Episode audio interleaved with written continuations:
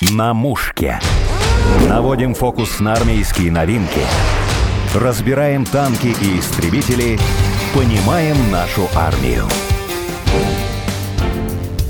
Добрый день. К нам пришел почетный гость. Это герой Российской Федерации, гвардии майор Энвер Набиев. Энвер, здравствуйте. Здравствуйте. Рада вас видеть. Давайте знакомиться. Расскажите о себе, где учились, откуда родом. Я гвардии майор Набиев Энвер Альбертович. Родился в Республике Дагестан, город Каспийск.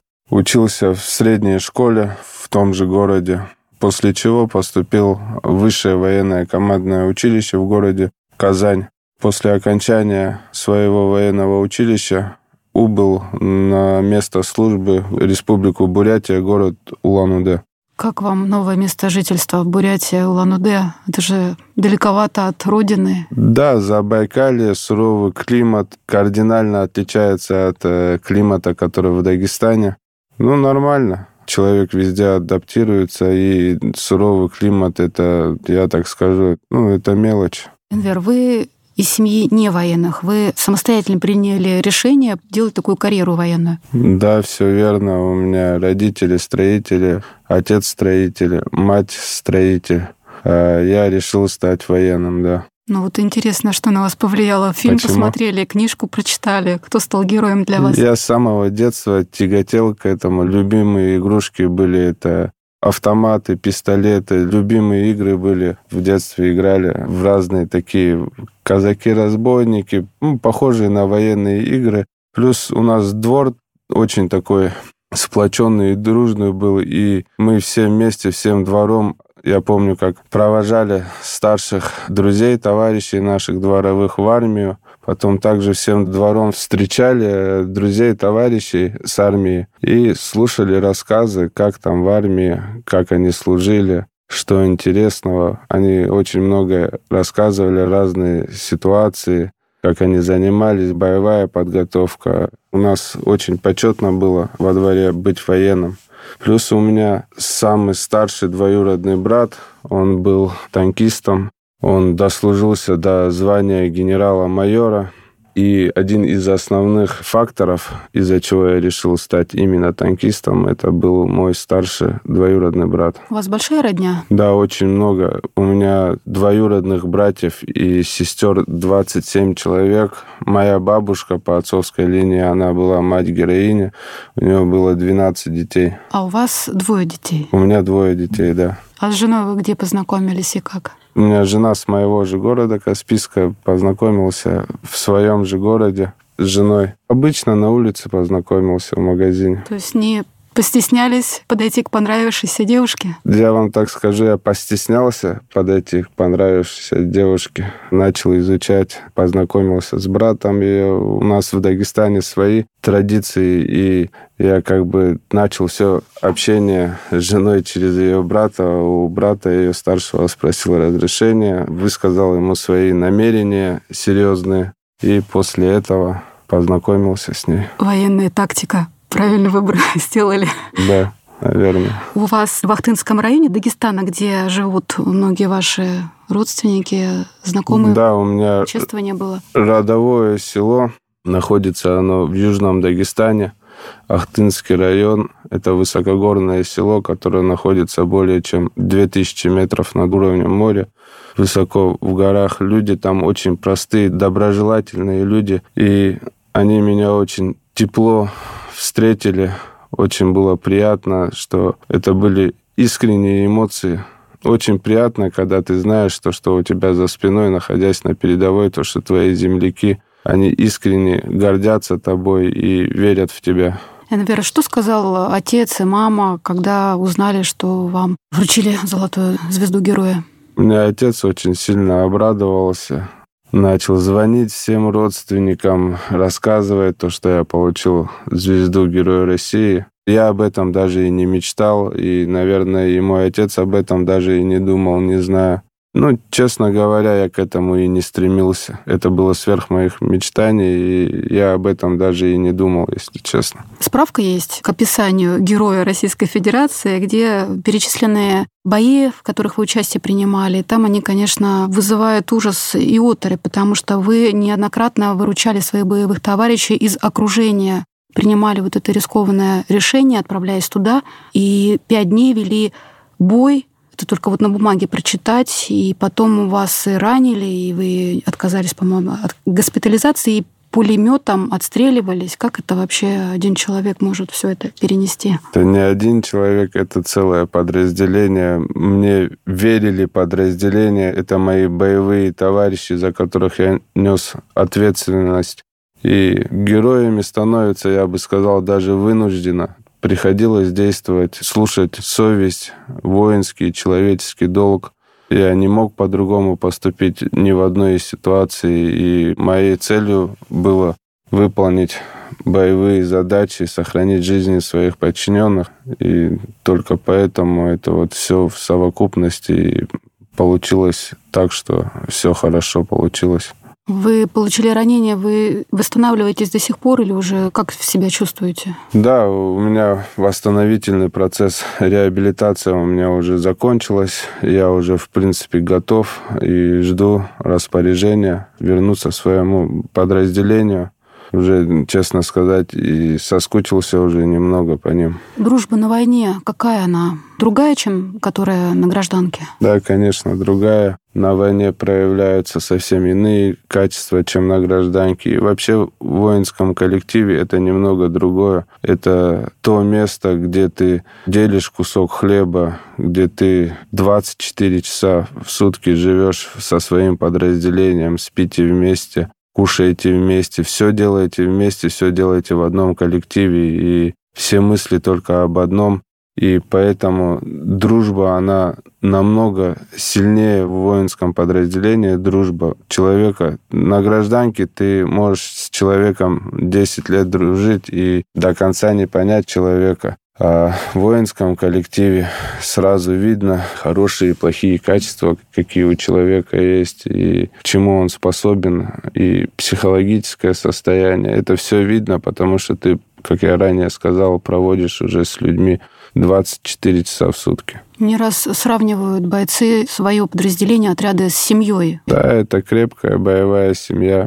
Именно поэтому, потому что столько времени проводя вместе. Я даже вот, учась в военном институте, с первого курса мечтал о том, когда же я закончу, получу диплом, получу лейтенантские погоны. Мы все мечтали об этом, когда побыстрее этот момент настанет. Когда этот момент настал, такие смешанные чувства, очень тяжело было потому что ты понимаешь, то, что те люди, с которыми ты проводил 5 лет, 24 часа в сутки, то, что всех распределят по разным местам несения службы, и вы больше не увидитесь, возможно, и связь у вас только будет дистанционная по телефону. Очень сильно привыкли мы тогда друг к другу. И в любом воинском коллективе срочная служба, служба по контракту, это служба, которая сплочает подразделение, Основное в воинском коллективе – это коллектив. Самое главное – это коллектив. Энвер, а есть э, традиции какие-то, привычки в подразделении? Что вы делаете вместе или обязательно? Ну, там новый кто-то боец приходит, какое-то посвящение, что-то такое есть? Когда приходит новый боец, мы максимум усилий прилагаем к тому, чтобы он хорошо адаптировался в незнакомой ситуации с незнакомыми людьми. Очень многое подсказываем, рассказываем, как минимум первый месяц, не ругаем. Ну, то есть человек должен понять то, что он находится в семье, то, что все ему хотят помочь. А привычки у нас вот на спецоперации появилась такая традиция, например, в местах, где мы находились, населенные пункты освобождая, районы освобождая, везде, где бы мы ни находились, мы после себя оставляли подарки. Незначительные подарки, элементы экипировки, значки. И писали листок, записка с пожеланиями гражданским людям, которые находятся там. Извините за беспорядок, по-моему, последняя записка была. Ну, такой, я уже не, не помню конкретный. И подарочек тоже оставили, значок «Гвардия».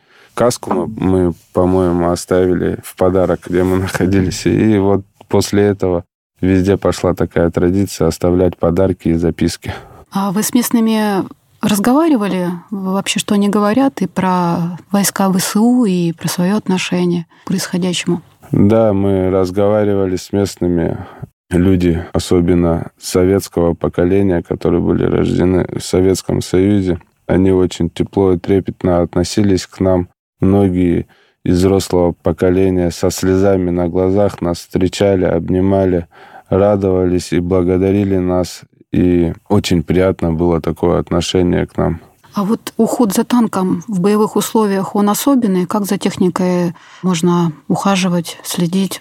Конечно, обслуживание своей боевой машины – это обязательно. Это одно из основных, и мы этим в пункте постоянной деятельности все время занимались. Каждый член экипажа знает свою обязанность, механик-водитель. Он следит за уровнем масла, за тем, чтобы танк не перегрелся. Наводчик-командир обслуживает вооружение – у каждого члена экипажа есть свои обязанности по обслуживанию веренной ему техники, и все это знают, что нужно делать. У нас перечень работ, сезонное обслуживание, техническое обслуживание на привалах, что должен сделать каждый член экипажа.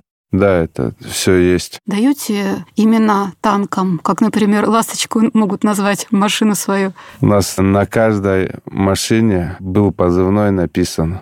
Ну и, и некоторые послания на фальшбортах были написаны разные. Например, например что там? Например, вот верующие христиане, они на фальшбортах везде было написано «Спаси и сохрани».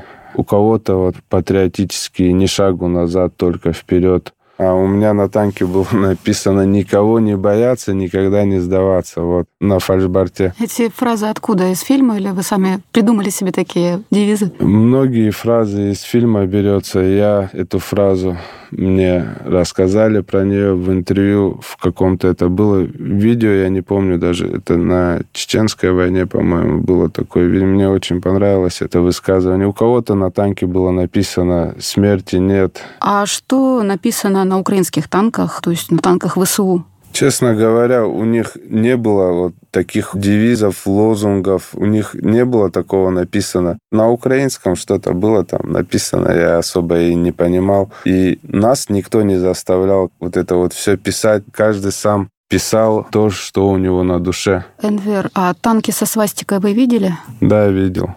Много? Видел не танки, видел Брэдли, по-моему, боевая машина пехоты. Да, видел со свастикой. И даже иностранные легионы, так называемые, у них очень много, и нашивки были со свастикой, и где-то на технике были нарисованы. Это фашизм чистого рода. Конечно, с этим надо бороться. Мы для этого там и находимся, чтобы побороть фашизм. Что не сделали деды, доделаем мы, да? Деды все сделали, и все сделали правильно, и они добились своего. Просто со временем, сколько времени прошло, ценности у людей меняются. Я помню ценности, которые были в советское время. Солидарность, взаимовыручка, дружба народов, у нас очень много ценностей таких. Мы всегда знали, что правильно, что неправильно, что плохо. Хотела сказать, что некоторые считают, что патриотизму нельзя научить. Тем не менее, вот вы в Дагестане проводили встречи, встречались со школьниками, со студентами, полный зал. Что вы им говорили, что спрашивали ребята у вас? Потому что вот видно было, что они прям с таким заинтересованным видом сидели, смотрели. Патриотизм должны прививать в первую очередь родители. Все начинается с родителей. Я вспоминаю себя, когда я был маленький, мне отец рассказывал, а вот у нас вот в селе был такой-то, такой-то, у которого три ордена славы. Он первый дошел до Берлина, первый форсировал реку, и я очень гордился. Я вот, хоть и был маленький, очень большая гордость просыпалась, когда слушал рассказы отца, который рассказывал про моего деда, рассказывал про сельчан, которые добились на войне, особо отличились. И я стремился тоже у меня вот в душе аж кипело это все. И этим надо заниматься, и это надо делать, это надо делать с самого детства, это от родителей. Потом в школе должны быть занятия патриотического плана. Сейчас, я слышал, вводят начальную военную подготовку. Это очень правильно, потому что это должно прививаться с детства.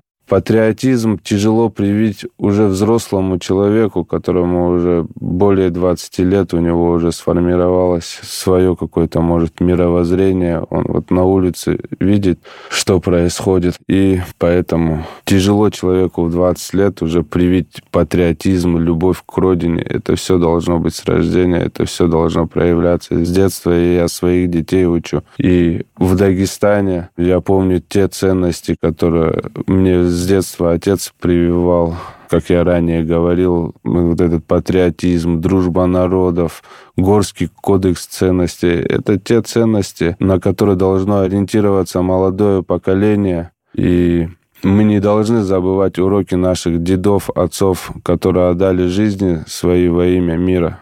Мы должны это всегда помнить и чтить. Потому что история переписывается. Вы видите сейчас, что происходит в странах Запада. Уже Советский Союз уже воспринимает как агрессора в Великой Отечественной войне.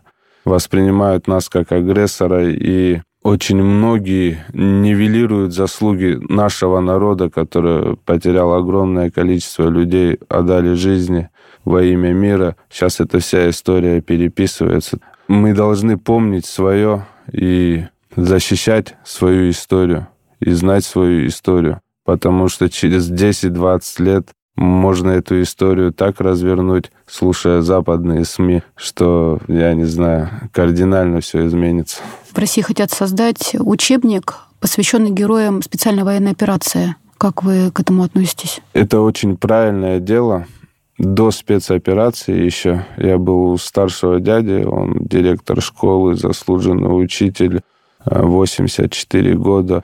Он мне дал две книжки, два тома. Там были герои именно из Дагестана. То есть герои, земляки, начиная с Советского Союза, начиная с Великой Отечественной войны, кто удостоился звания героев, заканчивая уже нынешним временем война в Чечне. Это очень интересная книжка, я ее очень много читал. Там были все участники, особо отличившиеся Великой Отечественной.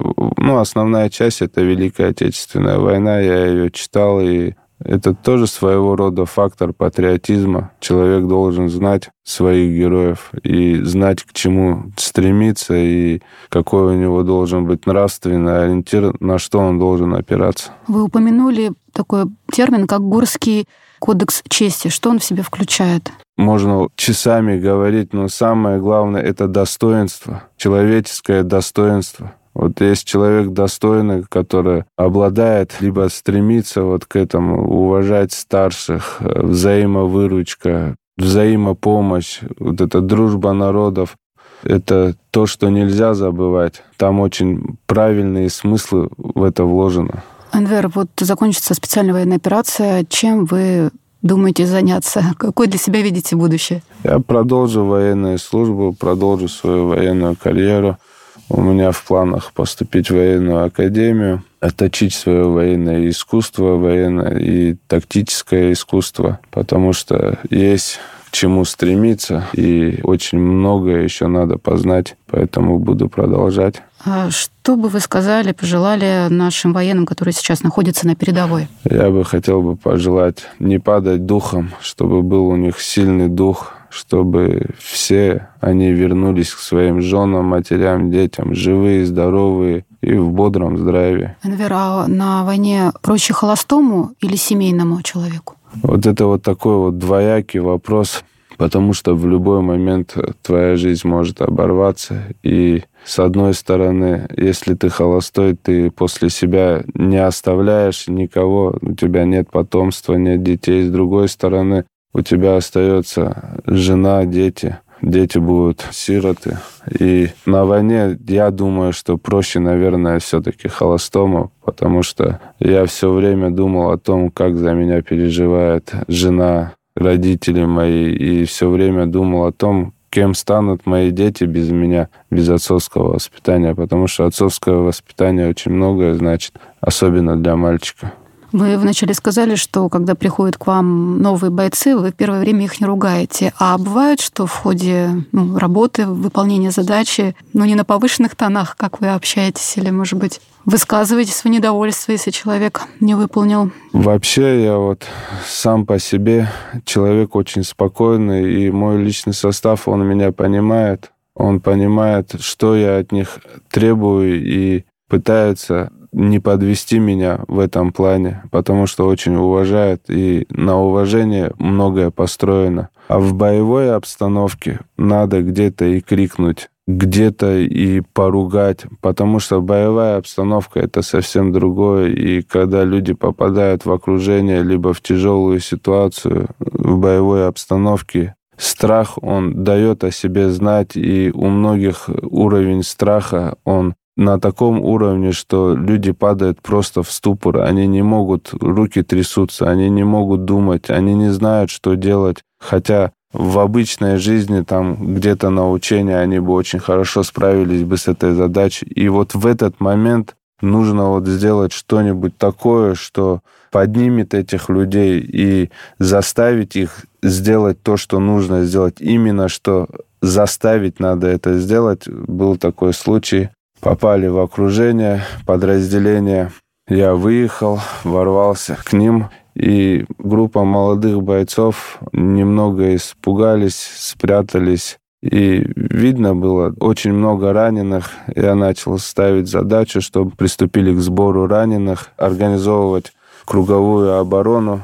А они как будто бы меня не слушают, сидят и просто сидят, и все в ступоре. Я вот крикнул, как бы этим показал. Они все стали, всех раненых собрали, мы организовали оборону и вырвались с этого кольца. Вывезли всех раненых, забрав всех с собой. И вечером уже ребята, один контрактник был, ему за 40 лет было, и он подходит ко мне и говорит, спасибо вам, товарищ майор. Я говорю, за что спасибо? Если бы вы тогда не наорали бы на нас, мы бы сейчас, говорит, живые здесь не сидели. Это я, говорит, сейчас понимаю, а тогда я, говорит, ничего не понимал. Я просто сидел и ничего не хотел делать. И поэтому в каждой обстановке и в каждой ситуации где-то нужно наорать. Разные методы бывают, и в каждой ситуации по-разному. Где-то нужно просто чашку чая дать военнослужащему, успокоить его, попить с ним чай, посидеть. Хоть рядовой, кем бы он ни был бы, посидеть, попить чай, поговорить по душам, послушать. Где-то надо наорать. И